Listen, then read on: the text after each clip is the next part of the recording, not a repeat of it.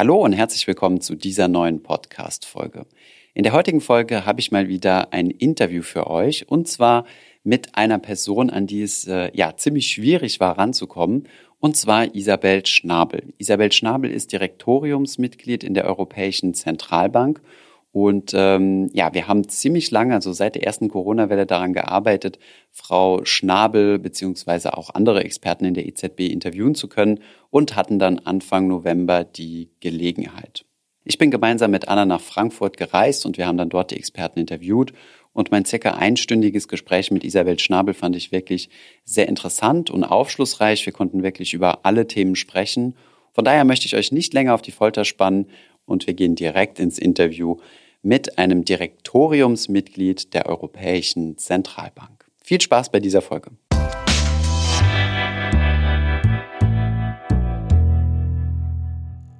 Vielen Dank für Ihre Zeit, Frau Schnabel, dass wir heute mal über das Thema EZB sprechen können. Als Sie zur Direktorin gewählt wurden, gab es einen Artikel vom Handelsblatt, der sagte, dass Ihre wichtigste Aufgabe sein wird, die deutsche Öffentlichkeit oder der deutschen Öffentlichkeit die umstrittene Politik zu erklären, der EZB.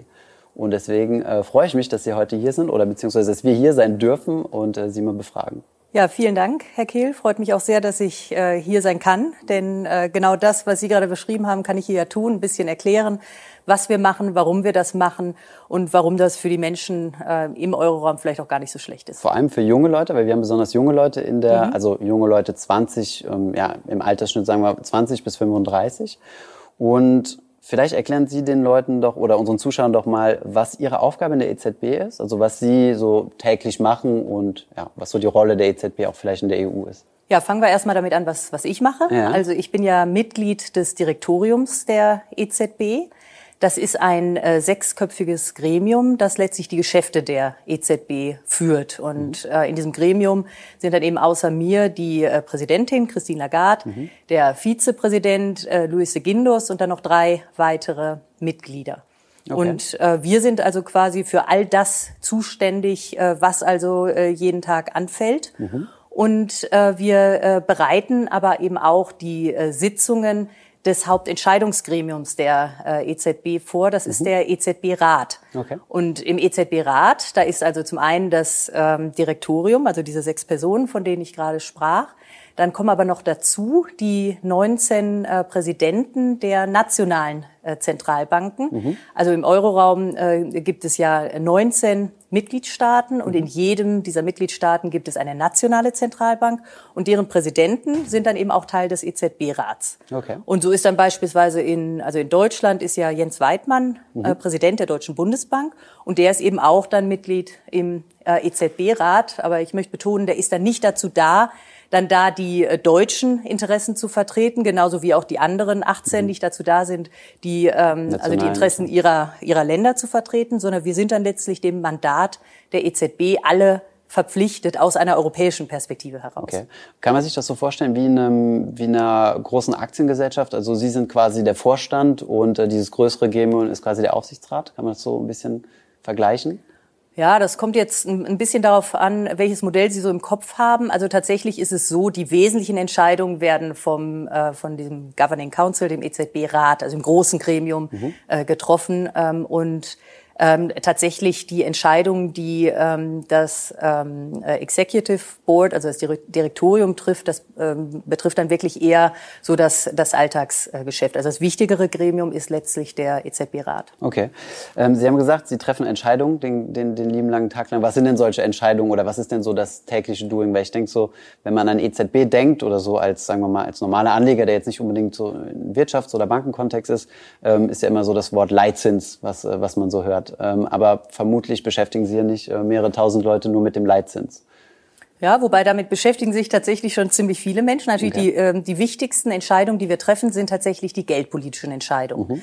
Also es finden äh, rund alle sechs Wochen finden diese geldpolitischen Sitzungen statt. Und das sind die Sitzungen, äh, in denen wir dann sehr intensiv darüber beraten, wie wir die äh, Geldpolitik äh, im Euroraum äh, weiterentwickeln. Und mhm. ein Instrument, das man dabei in Betracht ziehen kann, ist dann natürlich der Leitzins. Und ähm, all diese Entscheidungen, die basieren eben auf, äh, auf, auf äh, unzähligen Analysen, auf ganz vielen Daten. Mhm. Und all das muss gemacht werden. Und viele der äh, Mitarbeiter der EZB sind tatsächlich damit beschäftigt, genau diese Analysen äh, durchzuführen. Aber es gibt natürlich ganz viele Abteilungen. Es gibt natürlich auch juristische Aspekte, die zum Beispiel berücksichtigt werden müssen. Und es gibt natürlich auch den ganz wichtigen Bereich der Bankenaufsicht. Also okay. äh, Sie wissen ja vermutlich, dass die EZB seit 2014 mhm. auch zuständig ist für die Bankenaufsicht, allerdings nur für die äh, größten Institute äh, Systemrelevant im Euroraum. Ja mhm. Genau. Und ähm, das heißt, da äh, sind wir dann äh, dafür verantwortlich, dass, äh, dass diese äh, Banken eben ihre, ihre Geschäfte ordnungsgemäß führen, nicht zu hohe Risiken einnehmen, liquide bleiben, solvent bleiben. Ähm, und dieser Bereich der Bankenaufsicht ist auch ziemlich groß. Der ist aber organisatorisch abgetrennt von dem geldpolitischen Bereich. Er ist also auch tatsächlich in einem anderen Gebäude in okay. Frankfurter City. Ist das in dem alten Gebäude noch? Weil Sie haben ja noch genau. den zweiten. Wir haben noch zwei. Wir haben noch zwei Gebäude. Ah ja, okay. Ähm, Okay, jetzt haben Sie schon mehrmals, mehrmals über äh, Geldpolitik gesprochen. Ist noch so ein bisschen abstrakt. Ähm, was, was versteht man denn genau darunter? Also was ist das Ziel von Geldpolitik? Und dann als nächste Frage, was sind so die Instrumente, die Sie haben, um das zu steuern? Ja, also fangen wir vielleicht mal äh, mit unserem Mandat an. Mhm. Also wir, ähm, äh, unser Mandat ist festgelegt in den europäischen Verträgen. Und da steht eben drin, dass wir ein primäres Mandat haben und das ist die Wahrung der Preisstabilität. Mhm und dass wir äh, darüber hinaus die äh, allgemeine äh, Wirtschaftspolitik der EU unterstützen sollen, sofern äh, das nicht dieses Preisstabilitätsziel beeinträchtigt. Äh, jetzt ist aber so, dass dieses, also dass da eine ganz klare Zielhierarchie besteht. Das heißt, äh, das meiste, was wir tun, beschäftigt sich tatsächlich mit der Frage, wie können wir es schaffen, dass die Preise im Euroraum stabil bleiben dass sie also weder zu stark steigen mhm. noch äh, zu äh, noch fallen oder mhm. sogar stark fallen. Mhm. Also in beide Richtungen ähm, wollen wir das also äh, verhindern. Und der Grund ist ja letztlich der, dass äh, wir eben äh, wollen, dass die, ähm, die Menschen und die Unternehmen im Euroraum eben äh, sich darauf verlassen können, dass ihr Geld äh, stabil ist, dass also ihr mhm. Geld morgen ungefähr genauso viel wert ist wie mhm. heute. Also Stichwort ist hier Inflation, also dass quasi genau. das, Wert, oder das Geld nicht inflationsmäßig an Wert verliert oder inflationär, inflationär ähm, und das Ziel ist ja auch äh, chiffriert, das sind ja zwei Prozent. Ne? Also die, das, das ja, also Ziel tatsächlich ist es so, in den Verträgen steht davon nichts drin. Das okay. ist etwas, was wir uns dann ähm, äh, selbst festgelegt haben. Wir haben nämlich gesagt, dass wir eine äh, Inflation erreichen wollen von äh, unter, aber nahe zwei Prozent, und zwar auf mittlere Sicht. Und ähm, im Moment findet ja eine äh, Überprüfung der geldpolitischen Strategie der äh, EZB statt. Mhm. Und da wird es unter anderem auch äh, darum gehen, äh, die Frage zu stellen, ob das eigentlich das richtige Ziel ist. Und okay. da sich äh, natürlich die äh, die Rahmenbedingungen ähm, ständig auch ändern, ist es wichtig, dass die Zentralbanken sich auch immer mal wieder fragen, ob, äh, ob sie eigentlich, ob das, was sie machen, eigentlich noch zeitgemäß ist. Mm, Und deshalb okay. gucken wir uns das eben auch ganz genau an. Weil es einen Interpretationsspielraum gibt, was Preisstabilität bedeutet, okay. Absolut, ja. Und es ist auch so, wenn Sie sich mal ähm, also das international angucken, dann ist mm. die zwei tatsächlich eine ganz übliche Zahl. Mm. Ne? Also man könnte sich ja die Frage stellen, warum eigentlich zwei Prozent? Wenn man von stabilen Preisen redet, könnte man ja auch sagen null Prozent. Hm?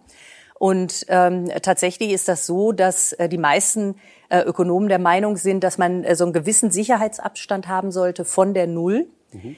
Ähm, weil eine Deflation letztlich schlimmer ist als eine kleine Inflation. Und das mhm. kann man sich so vorstellen, also wenn Sie wüssten, die Preise fallen, mhm. dann würden Sie vielleicht, wenn Sie sich jetzt, weiß ich nicht, ein neues Mobiltelefon kaufen, kaufen wollen, mhm. dann würden Sie vielleicht sagen, aber wenn ich weiß, dass es morgen viel günstiger ist, dann warte ich lieber bis morgen und kaufe erst dann. Verschieben meinen Konsum quasi. Genau. Mhm. Und die, man würde den Konsum verschieben, die Unternehmen würden ihre Investitionen verschieben aus dem gleichen Grund.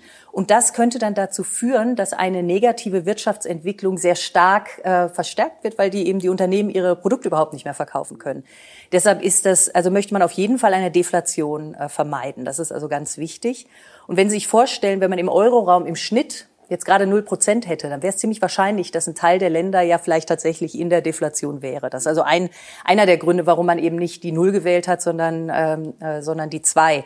Ähm, also es, es gibt auch noch eine Reihe anderer Gründe, okay. aber äh, nur um Ihnen mal so ein bisschen ja, ja. Eindruck zu geben. Und Sie würden jetzt auch in Kauf nehmen, dass die Inflation steigt in Zukunft? Also um zu verhindern, dass, äh, wenn wir so eine Normalverteilung haben, dass das untere Ende der EU-Länder quasi in deflationären Tendenzen ist?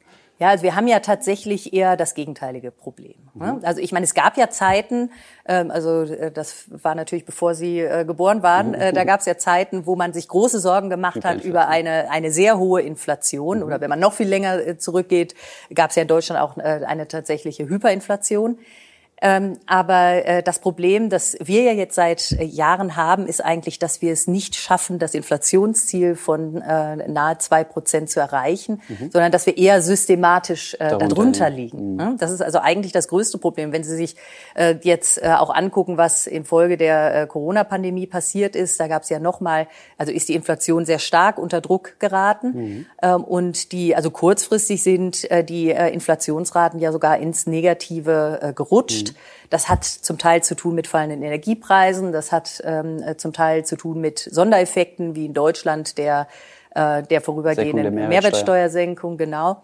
Ähm, aber trotzdem ist das etwas, was besorgniserregend ist, weil äh, für uns ist eben auch wichtig, dass die, ähm, äh, dass die Menschen uns glauben, dass wir diese zwei Prozent erreichen können. Und wenn mhm. wir jetzt diese zwei Prozent sehr lange nach unten verfehlen, dann äh, schlägt sich das auch in den, ähm, im Handeln der Menschen äh, wieder. Mhm. Weil zum Beispiel... Der erwarteten Inflation. Genau, also mhm. zum Beispiel die Tarifparteien, die jetzt mhm. darüber sich Gedanken machen, wie, wie stark die Löhne steigen sollen.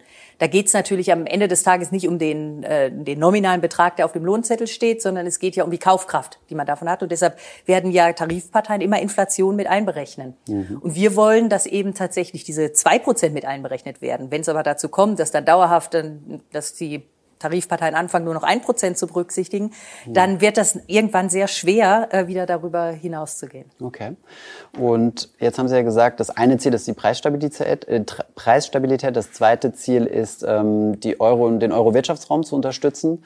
Ist das jetzt, ähm, worauf haben Sie sich in letzter Zeit mehr fokussiert?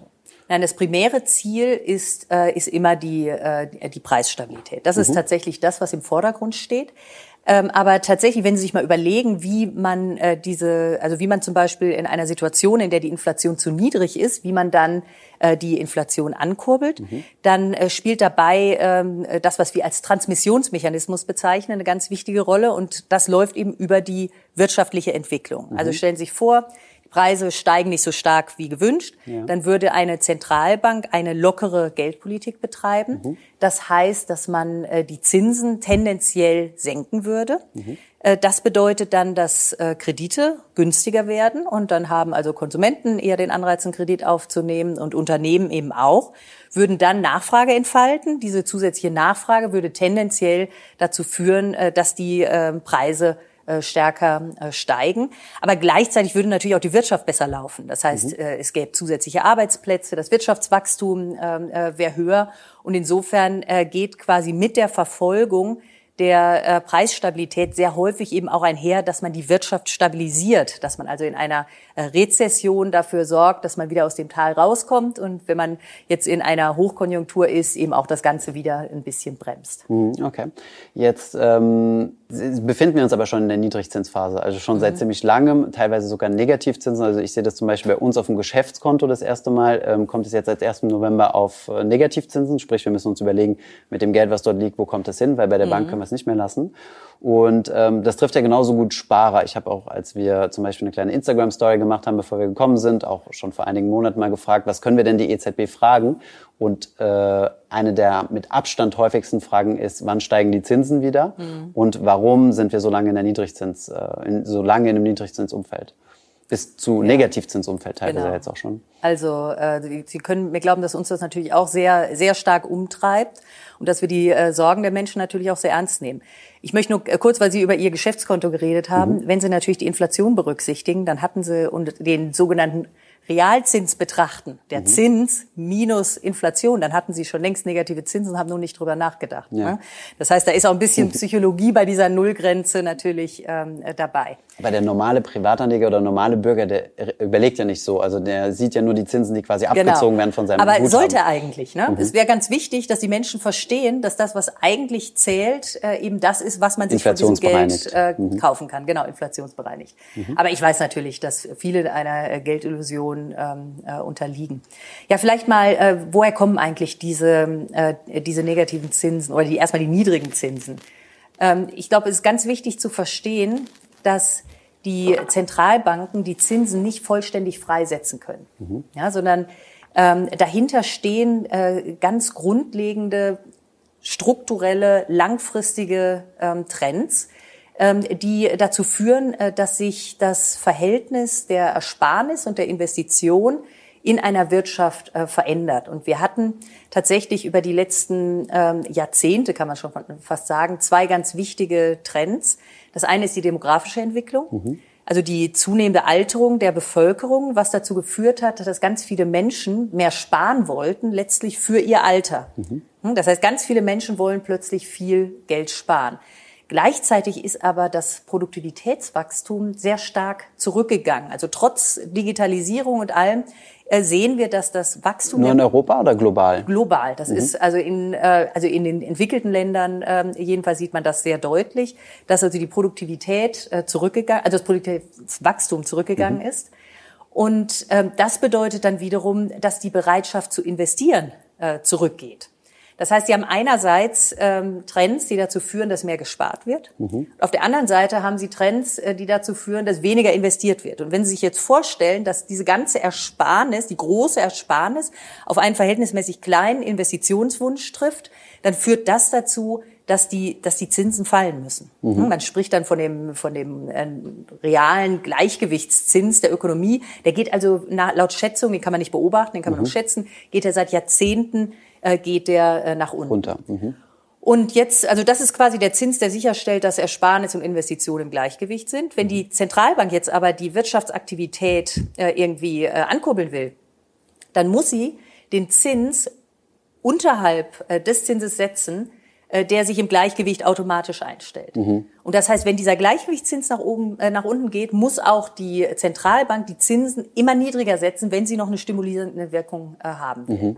Aber hat sie denn diese jetzt überhaupt noch? Also wir haben ja diese Stimulierung oder diese, diese, diese Zentralbankstimulierung schon seit äh, der Finanzkrise 2007, 2008, also ab 2008. Mhm. Und seitdem sind die Zinsen ja nicht mehr gestiegen. Genau, das, äh, das, haben, das haben Sie sehr gut beobachtet. Im Prinzip ist es so, wir hatten diese globale Finanzkrise. Das war natürlich ein, ein wirklich ein schwerer, ähm, ein schwerer Schock äh, für die Weltwirtschaft ja mhm. auch damals. Und äh, das äh, ging ja einher mit einem auch ziemlich dramatischen wirtschaftlichen äh, Einbruch. Äh, und in Reaktion darauf haben dann die Zentralbanken weltweit die Zinsen äh, weiter äh, mhm. gesenkt. Ja? ja. Und äh, das Problem, äh, das dann aufgetreten ist, und das ist ein Problem, das auch alle großen äh, Zentralbanken betrifft, ist, dass man mit den Zinsen näher an diese sogenannte Nullzinsgrenze drangekommen ist. Ne? Mhm. Das heißt, die, äh, die Zinsen näherten sich der Null. Ähm, jetzt ist es so, wir wissen inzwischen, die Zinsen können auch leicht unter Null gehen, mhm. Aber nicht beliebig unter Null. Weil irgendwann äh, sagen sich die Leute natürlich, ich lasse mein Geld doch jetzt nicht auf dem Konto liegen, mhm. dann kann ich es ja genauso gut unter meine Matratze legen oder in oder in Safe. Hm? Mhm. Das verursacht gewisse Kosten. Deshalb gibt es ja auch schon wieder die Angst in der Bevölkerung, dass jetzt mit dem Projekt des digitalen Euros das Bargeld abgeschafft genau, wird. Genau, das, ist, äh, das ist auch, äh, das, das ist in der Tat ist das eine Sorge, von der man jetzt ähm, viel hört. Ähm, aber auf jeden Fall ist es dann so, dass die dass die Zentralbank dann in ihrem Zinssenkungsspielraum tatsächlich begrenzt ist. Das heißt, dieses mhm. Zinsinstrument wird weniger wirksam. Und was dann eben weltweit passiert ist, ist, dass die Zentralbanken angefangen haben, ähm, andere Instrumente zu verwenden, und zwar insbesondere diese Anleihekäufe. Mhm. Dass also die Zentralbanken Wertpapiere aufkaufen, typischerweise Staatsanleihen, mhm. zum Teil auch Unternehmensanleihen.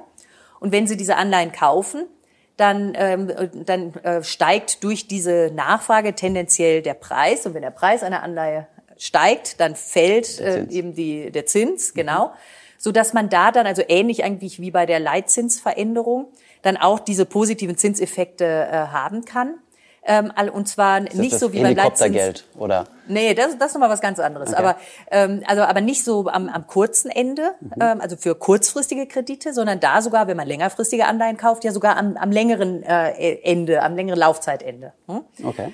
Äh, und damit ist man quasi aus dieser Situation rausgekommen und konnte also nach wie vor noch agieren.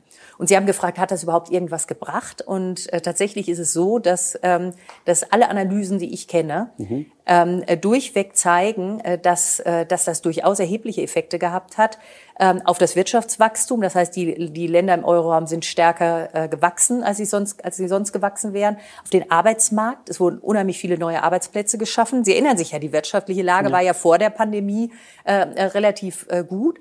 Ähm, und die Inflation ist auch höher, als sie sonst gewesen äh, wäre, aber immer noch zu niedrig. Mhm. Man, ist, man hat es also trotz dieser relativ massiven Maßnahmen nicht geschafft, die Inflation wieder auf zwei äh, Prozent okay. zu bringen. Ist es jetzt so, dass, ähm, dass der Leitzins quasi ein Werkzeug ist, was nicht mehr funktioniert oder wo man sagen kann, okay, wir haben jetzt den Leitzins wirklich bis auf null oder leicht unter null runtergebracht und jetzt haben wir diese Offen-Marktgeschäfte oder wir kaufen äh, ja, großen Anleihekäufe, mhm. was jetzt quasi so das nächste Tool ist, was benutzt wird, weil der Leitzins quasi nicht mehr funktioniert. Also so hat sich zumindest so ein bisschen für mich angehört. Ja, also ähm, wir gehen in unseren Analysen davon aus, dass man mit den äh, Leitzinsen schon noch ein bisschen nach unten finden äh, könnte. Aber es, mhm. es ist eigentlich die einhellige Meinung, dass es da einen Punkt gibt, wo es tatsächlich eben nicht mehr weitergeht, beziehungsweise wo dann eine weitere Zinssenkung eben auch sogar schädlich sein könnte. Und deshalb äh, ist es eben äh, schon so, dass dieses, äh, dass, äh, dass man an der Stelle tatsächlich eingeschränkt ist. Das haben Sie äh, eigentlich richtig beschrieben. Und da muss man die Frage stellen, wie kommt man da wieder raus? Und das, äh, der Punkt ist letztlich der, dass die äh, Zentralbanken da gar nicht so viel dran machen können, äh, weil ich ja gesagt habe, es hat auch viel zu tun mit dieser langfristigen Zinsentwicklung. Mhm. Und das ist dann letztlich eine Aufgabe der, äh, der Politik, die letztlich die Wachstumskräfte in der Ökonomie wieder stärken muss, sodass äh, das mhm. langfristige Wachstum in der Ökonomie wieder nach oben geht. Und dann geht auch dieser natürliche äh, Zins wieder nach oben. Mhm. Und äh, da könnte man natürlich jetzt hoffen, dass mit der zunehmenden Digitalisierung, äh, vielleicht mit viel Innovation in die grüne Transformation und so weiter, vielleicht dann doch eben auch Wachstumsquellen dann ähm, entstehen, die einem dabei helfen, äh, da wieder äh, rauszukommen. Aber man kann sich, man kann sich da natürlich nicht sicher sein. Hm. Okay. Ähm eine kurze Frage zu, Sie haben gesagt, es gibt so eine Untergrenze für den Leitzins. Ne? Weiß man denn, wo der liegt? Weil als Privatanleger stimmt es, ich könnte heutzutage zumindest noch mein Bargeld abheben und das Kopfkissen legen. Mhm. Ähm, aber das meiste Geld liegt ja irgendwo auch bei institutionellen Anlegern. Also wenn ich in eine Lebensversicherung investiert habe bei einem großen Lebensversicherer, kann der ja nicht das Geld einfach für mich ablegen, ab, ähm, abheben und in den Safe legen. Das heißt, der ist ja dann quasi gezwungen, diese, diese Negativzinsen zu schlucken. Oder? Ja, aber ganz so stimmt's ja auch nicht. Also Sie wissen ja aus, aus Ihrem Blog, dass es auch ganz viele andere Anlagemöglichkeiten gibt, die tatsächlich eine sehr positive Verzinsung hatten, ja, okay. gerade in den letzten Jahren. Und insofern ist natürlich niemand äh, genötigt, sein, sein Geld auf dem, auf dem Sparkonto oder in, in äh, deutschen Bundesanleihen anzulegen. Hm? Das muss man natürlich auch sehen. Das heißt, wenn jemand ein äh, normal diversifiziertes Portfolio hatte, dann hatte er ja mit den, äh, mit den Negativzinsen am Ende des Tages kein besonders großes Problem. Okay. Das heißt, wenn ich dann äh, schlechtes Geld oder gar kein Geld verdiene oder sogar Geld verliere in den Sichteinlagen, also Tagesgeld, Festgeld, äh, Lebensversicherung oder solche Dinge, ähm, wird es dann dort quasi abgezogen und in die Aktienmärkte gepumpt. Aber was ist denn, wenn irgendwann wieder die Anleihekäufe zurückgefahren werden? Würde es dann nicht auch die Aktienmärkte dann zum Schrumpfen bringen oder zum, die, zu fallenden Kursen? Ja, also es ist natürlich so, also es gibt einen gewissen Zusammenhang zwischen ähm, äh, generell Vermögenspreisen äh, und äh, der Geldpolitik. Und das ist auch ganz logisch. Also wenn man mal so ganz einfache Bewertungsmodelle denkt von Wertpapieren, dann funktionieren die ja so, dass man sich anguckt, was sind die zukünftigen Erträge. Mhm. Ähm, und ähm, äh, dann werden die abgezinst auf den heutigen mhm. Zeitpunkt. Und ja. wenn man sich da vorstellt, dass der Zins gegen, gegen äh, Null geht, dann geht jeder ähm, mhm. Äh, Vermögenspreis gegen unendlich. Ne? Ja. Und das, heißt, es ist äh, äh, tatsächlich so, dass die Geldpolitik natürlich auf die Vermögenspreise ähm, äh, Auswirkungen hat. Ähm, bei den Aktienmärkten, wenn man sich die jetzt zum Beispiel im Moment äh, anguckt, dann sieht man, ähm, dass ähm, man im Euroraum jetzt keine übermäßigen Übertreibungen sieht. In den USA hingegen sieht man durchaus ähm, ähm, Werte der, der, der Aktienkurse. Im Technologiebereich. Hm. Bei den, ja, ob es jetzt gerade der Technologiebereich ist, ist nicht hm. mal ganz klar, ne? weil der hat hm. natürlich jetzt auch durch die Pandemie sehr, sehr gewonnen, aber da sind hm. natürlich die Preise wahnsinnig hm. explodiert. Aber generell sieht man schon in einigen Bereichen eben auch äh, Bewertungen, bei denen man sich schon die Frage stellen muss, ob das nachhaltig ist. Und das natürlich auch gerade dann, wenn man dann an Aktienanlage denkt, natürlich der Nachteil, dass man da mhm. natürlich erhebliche Preisschwankungen haben kann. Und es ist schon richtig, dass gerade in Niedrigzinsphasen da auch die äh, Volatilität besonders groß sein könnte. Hm, okay, interessant. Äh, gerade diese Problematik hatten wir. Also ich habe ja vorher in einer Investmentbank gearbeitet und wenn wir solche Bewertungsmodelle, so ein DCF-Modell oder sowas mhm. gebaut haben und als Abzinsungsmodell dann überlegt haben, okay, was ist jetzt der risikofreie Zins, den wir nehmen, ähm, mussten wir immer so ein bisschen experimentieren und langfristige Durchschnitte nehmen, um, äh, um irgendwas zu finden, was noch im positiven Bereich ist oder ja, zumindest mal über eins, ja, über eins. Ähm, äh, darf ich noch mal einen anderen Punkt sagen, weil ja, Sie, Sie sprachen vor, äh, vorhin davon, dass die, ähm, die jungen Menschen, die Ihnen da geschrieben haben, dass die gesagt haben, sie hätten gerne höhere Zinsen. Ja. Ne? Ich glaube, was ganz wichtig zu verstehen ist, ist, dass ähm, also wenn beispielsweise jetzt die EZB die Zinsen erhöhen würde, dann würden ganz viele Dinge passieren, die, ähm, die wirklich äh, eben sehr schädlich wären. Man mhm. würde also, ähm, ich meine, es würden natürlich äh, Kredite würden würden teurer. Ähm, die Nachfrage äh, ginge zurück, die Wirtschaft äh, würde noch viel tiefer äh, in die Krise geraten, die Arbeitslosigkeit würde nach oben schießen. Das sind all die Dinge, die man dann auch im Hinterkopf haben muss. Mhm. Ne? Dann geht vielleicht dann auch der Zins auf dem Sparkonto hoch, mhm. aber man muss die Dinge ja gegeneinander abwägen.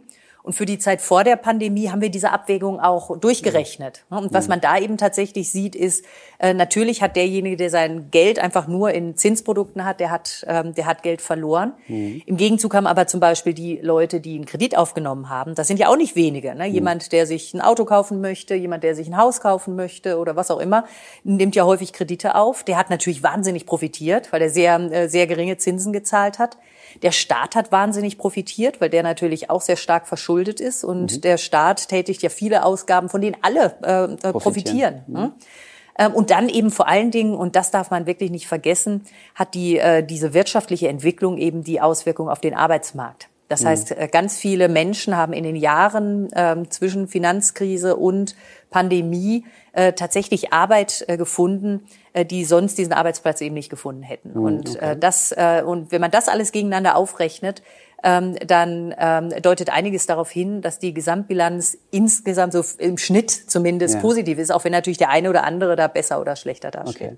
Ähm, heißt das denn, dass die Wirtschaft dann in einer gewissen Weise auch abhängig ist von dem niedrigen Zins? Weil ich meine, in der Vergangenheit gab es ja schon mal Leitzinsen, die viel höher waren. Also aus heutiger Sicht ja absurd hochwirkende vier Prozent ja. oder so. Ähm, könnte die Wirtschaft sich das heute nicht mehr erlauben quasi? So würden wir damit wirklich so viel Schaden anrichten, wenn wir wieder auf ein langfristiges, also ein 30, 40, 50 Jahres langfristiges Niveau zurückkommen würden?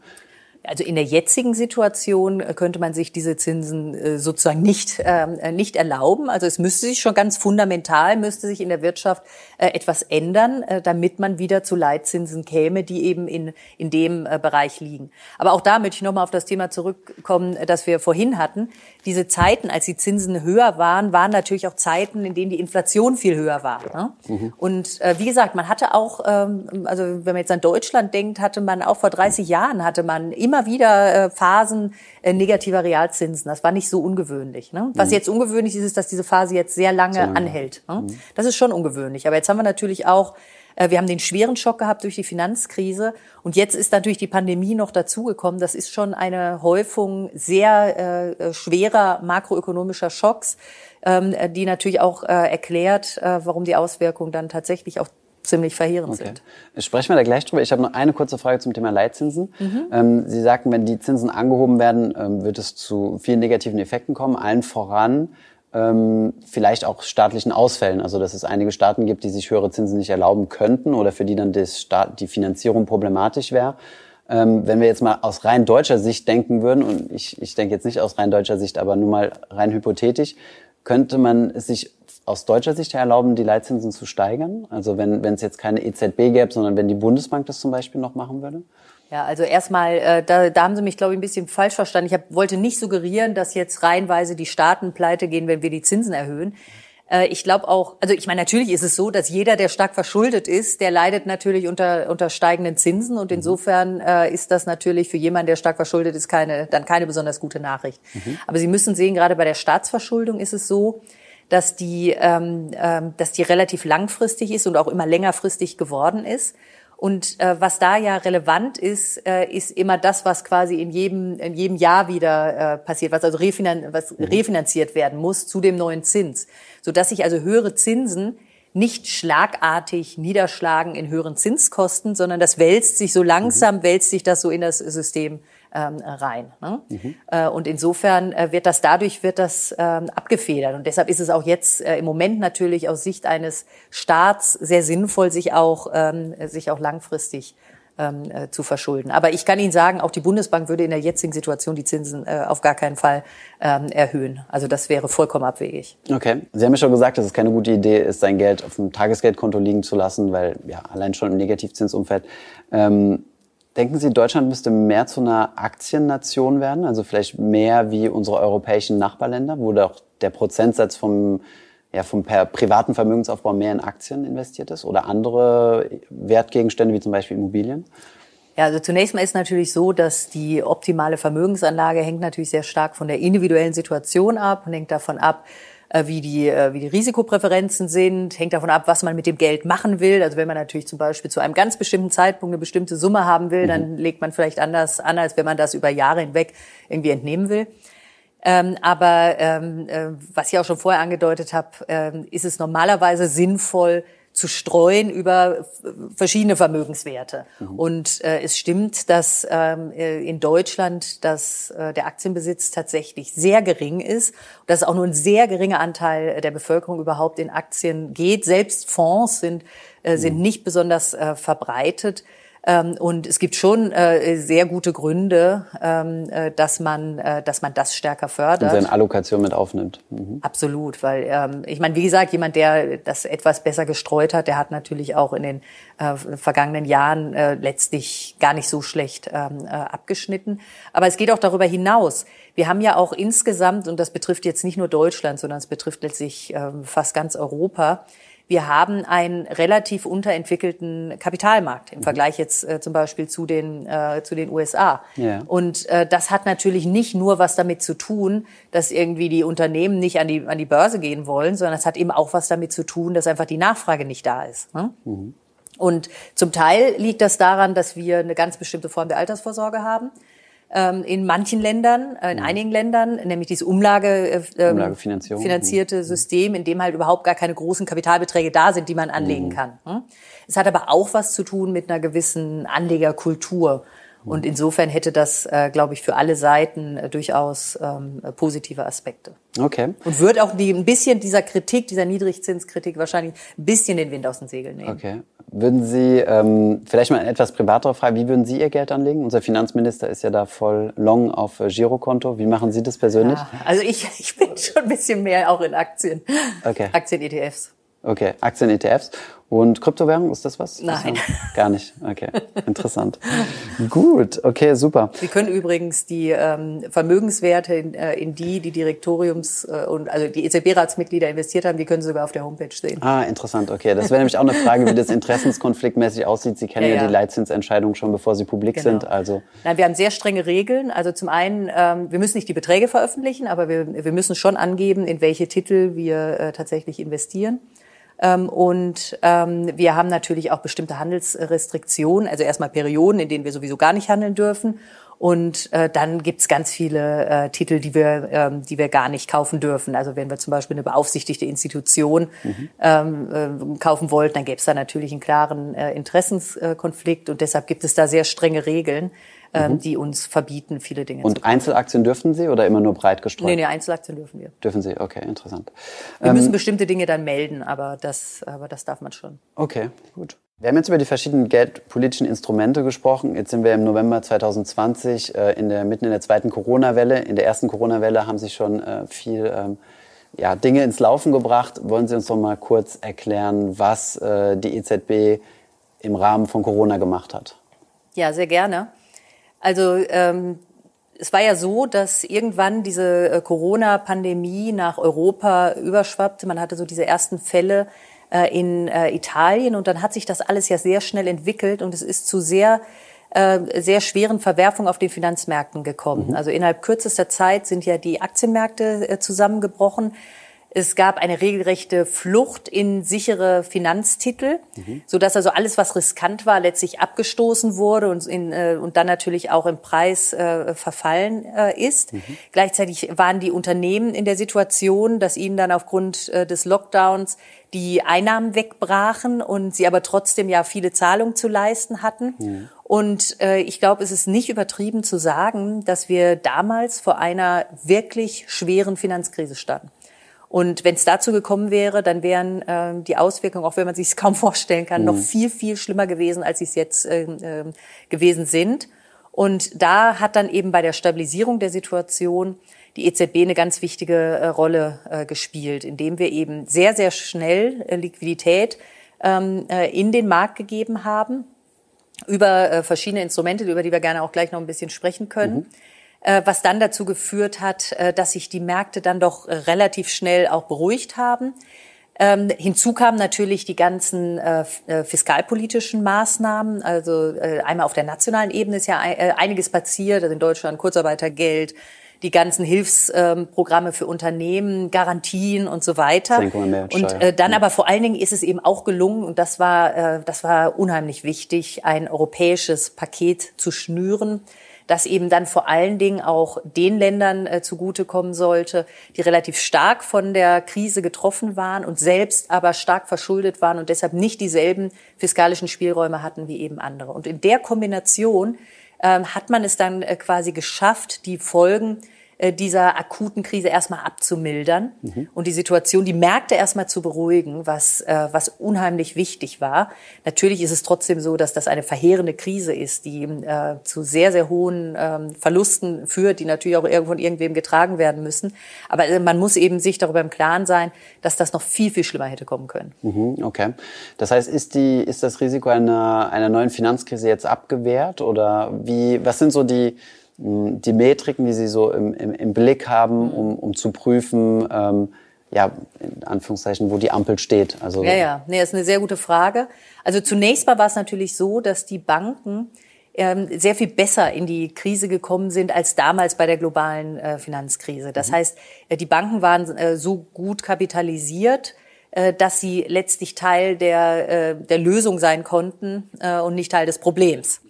Ähm, aber äh, es ist natürlich so, dass dann, also die Banken haben dann sehr viel Liquidität erhalten. Sie haben dann aber auch sehr viele Kredite vergeben. Schon unmittelbar zu Beginn der Krise wurden sehr viele Kredite an diese Unternehmen vergeben, denen eben die Einnahmen weggebrochen sind. Ähm, aber äh, äh dann gab's äh, gab's die äh, Kreditgarantien, die den Banken dann auch die Risiken zum Teil äh, weggenommen haben. Ähm, und ähm, äh, insofern war dann das Risiko für die Banken auch äh, überschaubar.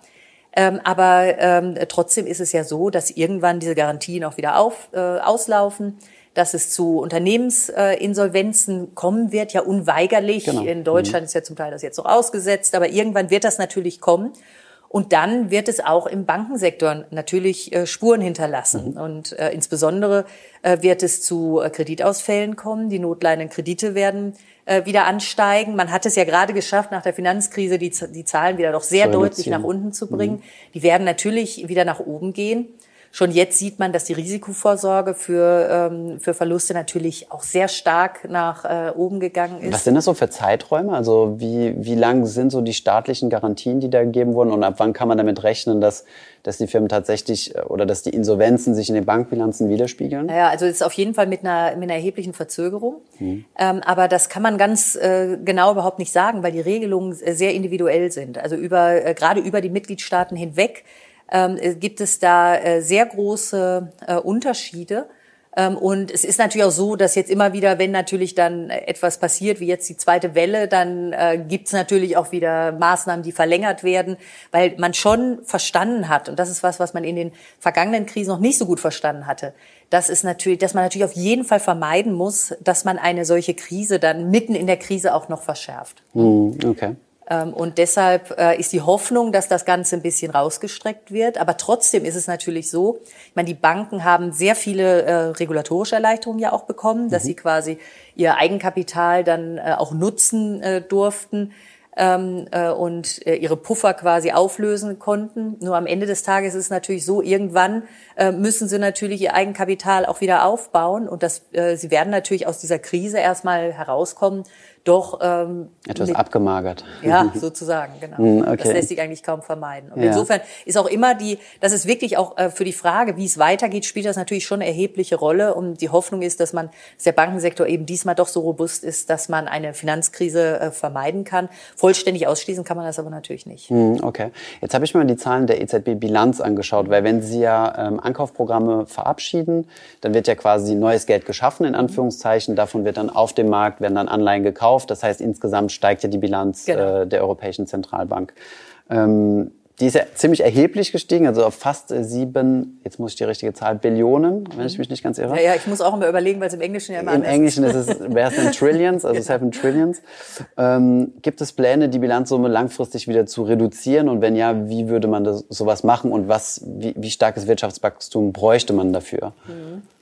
Ja, also zunächst mal müssen Sie sehen, ich hatte ja beschrieben gerade, wie, wie man von der äh, quasi traditionellen Zinspolitik dann übergegangen ist zu dieser, wie sie manchmal Open genannt Market. wird, unkonventionellen Geldpolitik, mhm. bei der man eben äh, Anleihen kauft und äh, letztlich ein Maß für diese äh, unkonventionelle äh, Geldpolitik ist eigentlich die ähm, Größe der Bilanz. Mhm. Hm, so kann man das, äh, so kann man das eigentlich sehen.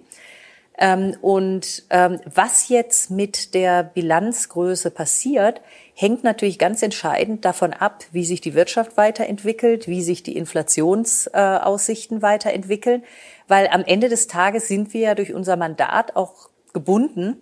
Und äh, wir, äh, solange die Inflation unser Ziel nicht erreicht oder eben sogar spürbar verfehlt, sind wir letztlich auch gezwungen, Maßnahmen zu ergreifen, äh, die äh, geeignet sind, äh, zumindest in diese Richtung zu gehen. Hm? Mhm.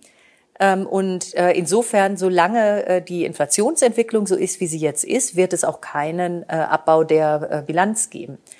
Ähm, eine noch grundlegendere Frage ist, ob es jemals diesen Abbau der Bilanz äh, auf das alte Niveau geben wird. Das ist alles andere als klar, mhm. weil man ist eben jetzt auch in einen ganz anderes geldpolitisches äh, Regime gekommen, das vollkommen anders ähm, äh, funktioniert. Also damals war es eben so, dass man immer Liquidität immer knapp gehalten hat und mhm. darüber hat man eigentlich die Märkte gesteuert.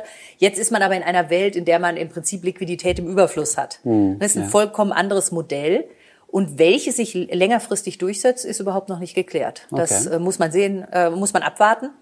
Ähm, aber äh, am Ende des Tages muss einem diese Bilanzgröße jetzt auch keine, keine Angst machen. Ist jetzt nicht so, dass davon eine unmittelbare äh, Gefahr das ausgeht. Ne? Okay. Ich meine, die, äh, die große Sorge bei der Geldpolitik war ja immer, dass es zu einer Rieseninflation führt. Genau, das wollte ich gerade Und, und davon, davon sind wir im Moment so weit entfernt, ne? mhm. dass, äh, dass das einfach äh, nicht das relevante äh, Kriterium mhm. sein kann. Diese Kritik gibt es ja schon seit äh, der Finanzkrise. Also das seitdem gesagt wird, Achtung, es kommt bald zur Inflation. Es wurde auch immer als Verkaufsargument für alle möglichen Finanzprodukte genutzt, äh, als inflationsgeschützt. Mhm.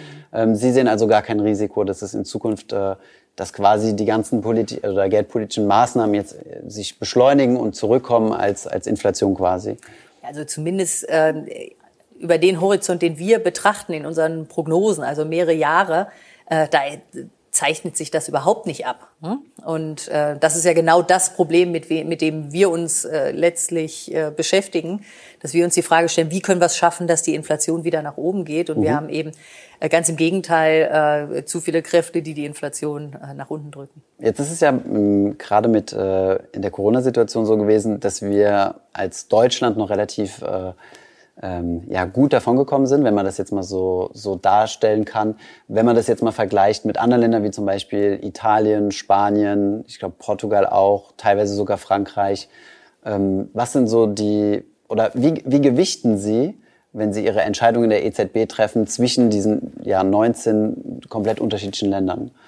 Und auch wie Sie von der EZB, von, der, von Corona getroffen wurden? Ja, also äh, Sie haben natürlich vollkommen recht. Die Länder wurden sehr unterschiedlich getroffen und das hat schon damit angefangen, wie äh, das Virus die Länder getroffen hat. Also da wurden einfach manche Länder früher getroffen, was natürlich ein Nachteil war, mhm. weil man sich dann auch gar nicht richtig darauf einstellen äh, konnte. Ähm, aber dann äh, kam eben ähm, zusätzlich äh, noch äh, dazu, dass die Länder eine vollkommen andere äh, Ausgangsposition hatten. Mhm. Und als Reaktion auf die Krise spielten ja eben diese fiskalischen Maßnahmen eine ganz, ganz große Rolle, dass der Staat also ähm, eben Zahlungen leisten konnte, um Haushalte zu schützen, ähm, äh, Unternehmen zu stützen äh, und so weiter. Äh, und ähm, dann war es aber so, dass eben einige Länder tatsächlich nicht so große Spielräume hatten. Und deshalb hatte man äh, zu Beginn der Krise große Sorge, dass äh, diese Länder am Ende des Tages zu wenig tun würden, mhm. dass sie also ihre Wirtschaft zu wenig stützen würden. Äh, und äh, dass äh, da ja unsere Länder im Euroraum so eng miteinander wirtschaftlich verflochten sind, hätte das negative Auswirkungen auf alle gehabt. Und das mhm. war eigentlich dann auch der Grund, warum es dann zu diesem ähm, zu diesem europäischen Paket äh, gekommen ist, das dann äh, eben sicherstellen sollte, dass Europa als Ganzes äh, gut durch die äh, durch die Krise kommt. Ähm, bei der Frage, wie gewichten wir unterschiedliche Länder, ähm, wir orientieren uns ja ähm, in erster Linie tatsächlich an dem quasi dem Durchschnitt des Euroraums. Also wenn wir mhm. zum Beispiel die Inflation angucken, dann betrachten wir die Inflation im Euroraum. Ja? Mhm. Und ähm, das hat, da gibt's dann quasi eine natürliche äh, Gewichtung durch die, äh, durch die Wirtschaftskraft. Mhm. Sprechen. Okay, jetzt sind Sie auch verantwortlich äh, für alles, was wir jetzt eben so als Open Market Operations äh, bezeichnet haben, richtig? Ähm, das heißt, Sie verwalten ja oder Sie sind ja quasi verantwortlich dafür, ähm, diese Anleihekäufe auf dem Markt zu tätigen. Das darf ja nicht direkt geschehen, also Sie dürfen ja nicht direkt von Staaten quasi mhm. Anleihen abnehmen, sondern es muss über quasi äh, ja, Drittanbieter, also über Banken oder über den Markt geschehen. Ähm, wie entscheiden Sie, welche Anleihen Sie kaufen? Sie haben ja eigentlich auch ein Mandat, wo Sie jetzt theoretisch auch Aktien kaufen dürften. Ähm, ja, also zunächst mal ähm, tatsächlich teilen sich die EZB und die nationalen Zentralbanken teilen sich ja die Ankäufe. Es ist also nicht so, dass die EZB sämtliche Anleiheankäufe äh, alleine äh, durchführt, sondern ein erheblicher Teil, der größte Teil wird tatsächlich durch die nationalen Zentralbanken äh, getätigt. Das heißt, die Bundesbank kauft die deutschen Anleihen und die Banca d'Italia kauft die äh, kauft die italienischen Anleihen. Und die Allokation machen Sie? Also ja, die Allokation erstmal grundsätzlich ähm, in den normalen Ankaufprogrammen äh, ist die Allokation nach dem sogenannten EZB-Kapitalschlüssel. Das heißt, es geht nach den Anteilen, äh, die äh, das entsprechende ähm, Mitgliedsland am Kapital der äh, EZB hat. Und das orientiert sie auch im Wesentlichen an der Wirtschaftskraft, kann man, äh, kann man sagen. Okay. Das heißt, es wird jetzt nicht, äh, es werden nicht von den Ländern, die mehr, äh, die stärker verschuldet sind, werden nicht mehr Anleihen gekauft. Deshalb. Ne? Damit will man natürlich auch so Anreizinfekten äh, entgegenwirken. Ähm, tatsächlich ist es aber so, dass man in, äh, in dieser Krise äh, ist man äh, davon ja dann tatsächlich ähm, abgewichen, vorübergehend. Äh, und zwar, was wir in der Krise gesehen haben, also ich hatte ja gesagt, es gab eben diese, diese Flucht in, ähm, äh, in sichere Anleihen. Anleihen.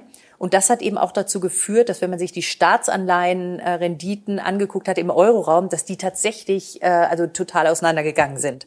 Dass also die äh, deutschen Renditen sogar eher nach unten gegangen sind und äh, beispielsweise die italienischen oder griechischen sind tatsächlich nach oben geschossen und mhm. zwar stärker, als man jetzt allein durch fundamentale äh, Effekte hätte begründen können. Mhm. Und äh, deshalb haben wir dann bei unserem, äh, bei diesem Pandemie äh, Ankaufprogramm äh, haben wir ähm, etwas gemacht, was unser äh, das andere Anleihekaufprogramm eben nicht hat. Äh, wir haben diesem äh, Programm eine gewisse Flexibilität verliehen. Und zwar war das Flexibilität einmal über die Zeit, dann ähm, über, äh, über Wertpapierarten hinweg und über Mitgliedstaaten hinweg. Also über die Zeit hieß dann, dass wir gezielt reagieren können auf Marktturbulenzen und das hieß dann auch, dass wir äh, von dieser Summe, dieser großen Summe, die wir da verabschiedet haben, eben auch viel vorziehen konnten, besonders viel gekauft haben in der unruhigen Zeit. Ähm, dann äh, können wir äh, auch gezielt in bestimmte Marktsegmente eingreifen. Es gab zum Beispiel ähm, dann auch auf dem Höhepunkt der Krise gab es Probleme mit der kurzfristigen Unternehmensfinanzierung. Mhm. Da haben wir dann sehr stark äh, Commercial Paper gekauft. Mhm.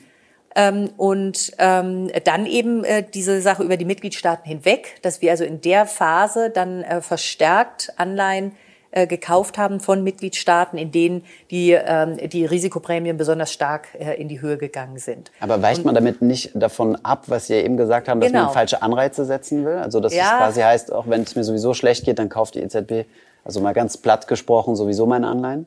Ja, man hat halt, äh, man muss halt sehen, also so systematisch darf man das natürlich nicht machen. Ähm, aber was man halt in Krisenzeiten sieht, und das haben wir ja schon mal gesehen in der, äh, in der Euro-Krise, das war damals, als, ähm, als Mario Draghi dann die berühmte Whatever it takes mhm. äh, Rede hielt, mhm. Hm, ähm, dass es passieren kann, äh, dass es zu so destabilisierenden Spiralen kommt. Das mhm. heißt, dass die Preise plötzlich wirklich auseinanderschießen und ähm, äh, man das auch und sich das weiter äh, selbst verstärkt. Und wenn man diese Spirale nicht unter, äh, unterbricht, dass das mhm. letztlich auch ein Land ähm, in die äh, Insolvenz treiben kann, äh, obwohl äh, das Land eigentlich fundamental gar nicht so schlecht dasteht. Ganz wichtig ist, dass man äh, solange etwas so etwas selbsterfüllend ist, also mhm. nicht fundamental gerechtfertigt, sondern einfach nur getrieben wird durch die ähm, durch diese Marktdynamiken, dann ist es eben wichtig, dass eine Zentralbank einschreitet und diese Marktdynamiken unterbricht. Und genau das ist eben in dieser Krise auch gelungen. Man hat also diese Marktdynamiken durchbrochen. Mhm. Ähm, die, äh, die Risikoprämien sind wieder zurückgegangen. Und diese, diese Abweichung vom Kapitalschlüssel, die man kurzzeitig zugelassen hat, die haben sich eben nach, äh, nach und nach auch wieder äh, deutlich zurückgebildet. Hm? Okay. Das heißt, ein, Fehlanreiz würde es nur dann schaffen, wenn man das quasi systematisch permanent machen, machen würde. Ne? Und das ist in okay. dem Programm auch nicht vorgesehen. Okay. Das ist letztlich ist es so vorgesehen, dass man sagt, die Richtschnur ist auch nach wie vor der Kapitalschlüssel, mhm. aber man lässt eben zu, dass es über, also in bestimmten Situationen, in denen so eine Fragmentierung des Euroraums äh, droht und dann mhm. auch die Geldpolitik gar nicht mehr an allen Ecken des Euroraums ankommt, dass man dann davon abweichen kann. Und das hat sich als unheimlich wirksam äh, erwiesen und äh, war tatsächlich ein großer äh, Erfolg. Mhm. Okay, perfekt. Vielen Dank, Frau Schnabel, für äh, Ihre Zeit und äh, dass Sie uns diese doch recht komplexen Zusammenhänge so in so einfachen Worten haben wiedergeben können. Ich habe es versucht. Dankeschön. Ich hoffe, diese Podcast-Folge hat dir gefallen. Wenn ja, dann zöger doch nicht in deinem Umfeld über diesen Podcast zu sprechen, bei Freunden und Bekannten. Ich denke, es gibt auch in deinem Umfeld viele Menschen, die sich für das Thema finanzielle Bildung interessieren oder interessieren sollten. Wenn du auf iTunes bist, würden wir uns auch freuen, wenn du uns eine positive Bewertung dalässt. Das hilft uns, den Podcast noch einfacher auffindbar zu machen. Alle wichtigen Links und Verweise findest du wie immer in den Show Notes zu diesem Podcast. Vielen Dank fürs Zuhören und bis zum nächsten Mal.